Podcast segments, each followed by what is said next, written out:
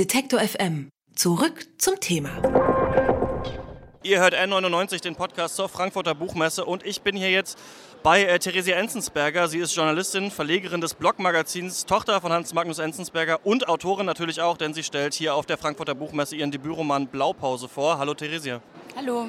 Ja, du stellst einen Roman Blaupause vor. Darin kommt die junge Luise ans Weimarer Bauhaus zum Studieren, lernt diesen Kosmos da kennen. Als ich von der Idee gehört habe, sind mir eigentlich zwei Sachen eingefallen. Einmal, was ist das für eine Hammer-Idee, habe ich mir gedacht, weil das muss ja eigentlich super einschlagen. Also ich glaube, jeder oder viele Freunde von mir und so haben alle so einen Sweet Spot, glaube ich, fürs Bauhaus. Aber dann ist mir auch eingefallen, dass im Kunstunterricht, wo ich das erste Mal vom Bauhaus gehört habe, ich mir immer so dachte, boah, ja, das ist ja alles mega langweilig. Ja, die haben irgendwelche Stühle gebaut und scheinbar den Plattenbau erfunden, aber so richtig konnte ich mich dafür nicht begeistern. Hast du die Begeisterung schon länger gehabt für das Bauhaus? Ja, also praktisch eigentlich schon seit, also die Idee stand schon vor so neun Jahren und irgendwann dachte ich, irgendwann hatte einen ähnlichen Gedanken, dachte auch so, ich muss dieses Buch jetzt schreiben, weil es einfach so eine gute Idee ist. so. Und als Bauhaus ist sexy irgendwie. Aber, ähm, aber ich verstehe auch, dass man sagt, so, ich habe keinen Zugang dazu und deswegen ist es ja auch ein Campusroman. Also es geht um Studenten, die halt an der Uni studieren und da gibt es dann vielleicht eben ja doch eine Identifikationsmöglichkeit oder, oder so.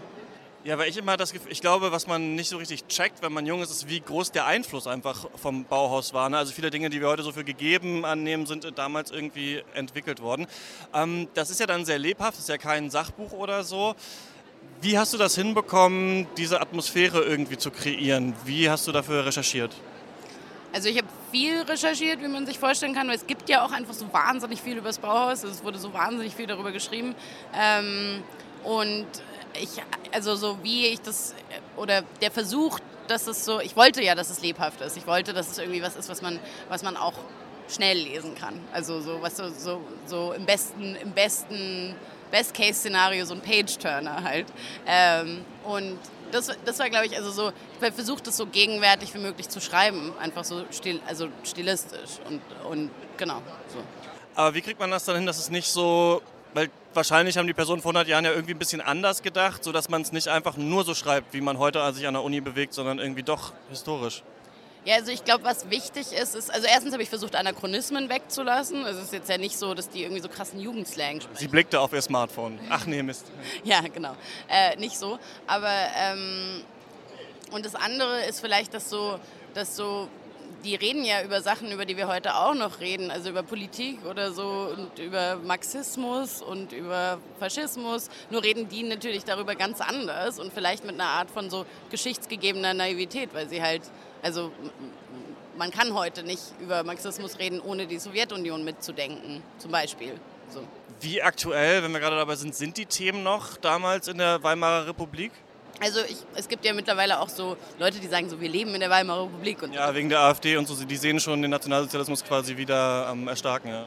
Ja, also ich weiß nicht, ob ich, ich glaube, ich würde einfach nicht so weit gehen, aber ich glaube, dass die Ideen durchaus aktuell sind und was zum Beispiel, was ich sehr interessant fand bei der Recherche, war halt so, wie sehr ähm, auch wie sehr es auch Verschiebungen gibt, also diese Querfront-Sachen, die wir heute erleben, also dass irgendwie, dass es, dass die Linke und die Rechte Anti-Establishment sind zum Beispiel. Das ist was, was, was damals auch so war. Und da wird es dann aber auch sehr verwirrend einfach. Also diese Verwirrung teilt man auch. Ja, irgendwie schon. So, ja. Okay. Ähm, du entzauberst ja aber dann auch so ein Stück weiter die Welt des Bauhauses und da die großen Figuren, wie zum Beispiel ähm, Gropius. Ist dir das leicht gefallen oder war das erst was, was man sich irgendwie trauen muss? Ich glaube, das war so ein Prozess für mich, weil ich am Anfang, ich kam schon aus der Position von so einem Fan. Also so, ich fand das Bauhaus irgendwie cool. Und dann, je mehr man sich aber mit irgendwas beschäftigt, glaube ich, das ist unvermeidlich, dass man halt auch Sachen kritisieren möchte oder, oder Sachen findet, die nicht so cool sind oder so. Und dann ähm, hat sich das so langsam ent entwickelt, irgendwie so eine gewisse kritische Haltung. Es ist aber ja nicht, also ich bin nach wie vor Bauhaus-Fan. So, ich finde es nach wie vor irgendwie cool. Was hast du da für kritische Sachen herausgefunden, die du vielleicht vorher nicht so auf dem Schirm hattest als Fan? Also was eine große Rolle in meinem Buch spielt, ist schon eben diese Sache, dass es so auf der einen Seite halt sehr progressiv getan hat und auf der anderen Seite es dann trotzdem eben für Frauen schwierig war, Architektur zu machen oder was zu machen, was eben nicht als weiblich konnotiert galt oder so. Auch so ein Club dann der alten weißen Männer, das ist ja was, was man gerade oft hört, auch jetzt gerade wieder mit ähm, Harvey Weinstein zum Beispiel. Entdeckt man das auch schon damals? Ja, auf jeden Fall. Also ja, klar, das entdeckt man, glaube ich, in den letzten 2000 Jahren. Aber, ähm, aber ich glaube, was, was mich interessiert hat, ist, dass das natürlich eine Avantgarde ist. Das heißt, ähm, also dieses Bauhaus, das heißt, es sind Leute, die eben von sich denken und von sich sagen, dass sie sehr progressiv sind. Und äh, es ist immer interessant, wenn sowas in so sozusagen in den Künsten auftaucht. Also auch bei Weinstein. Natürlich ist jetzt Hollywood nicht die Avantgarde, aber. Was interessant, gestern habe ich mit äh, Richard David Precht gesprochen, der ja gerade diese Philosophie-Anthologie da über drei Bände schreibt. Und der meinte auch, dass in der Renaissance und in der Aufklärung bei John Locke, der auch total progressive, aufklärerische Gedanken hatte, aber gleichzeitig äh, Sklaven gehalten hat auf seiner Farm. Denkst du, dass es das immer auch gibt, dieses rückschrittliche Moment auch bei Vordenkern? Ja, vielleicht, oder das ist zumindest, also so, ich glaube schon, dass man anprangern kann, wenn man so Verlogenheiten sieht. In so, also ich hatte lange Diskussionen darüber, ob es ein Just Milieu gibt heutzutage noch. Also gibt es, oder ob es das je gab. Also so gibt es, gibt es kann man sich in einem Raum umschauen, wo nur zum Beispiel die Buchbranche sitzt und sagen, wieso, hier sind doch, hier sind doch keine Leute, die irgendwie frauenfeindlich oder rassistisch sind und so. Ja, auf der Oberfläche nicht, aber es gibt sowas wie Implicit Bias und das kann man ja auch in Zeitungen lesen, dass es das gibt. Aber es gibt natürlich auch so, hat man das Gefühl, manche Szenen, die versuchen sich dann durch ähm, politisch korrektes Verhalten von allen Vorwürfen irgendwie frei zu machen, aber sich dadurch dann vielleicht auch nur noch so um sich selbst drehen, oder? Und dann gar nichts mehr schaffen vielleicht. Es gibt viel, was man in so Identity Politics kritisieren kann, glaube ich. Ich, ähm, ich halte mich da mal ein bisschen zurück, weil ich, die, weil ich auch die Vorteile sehe daran.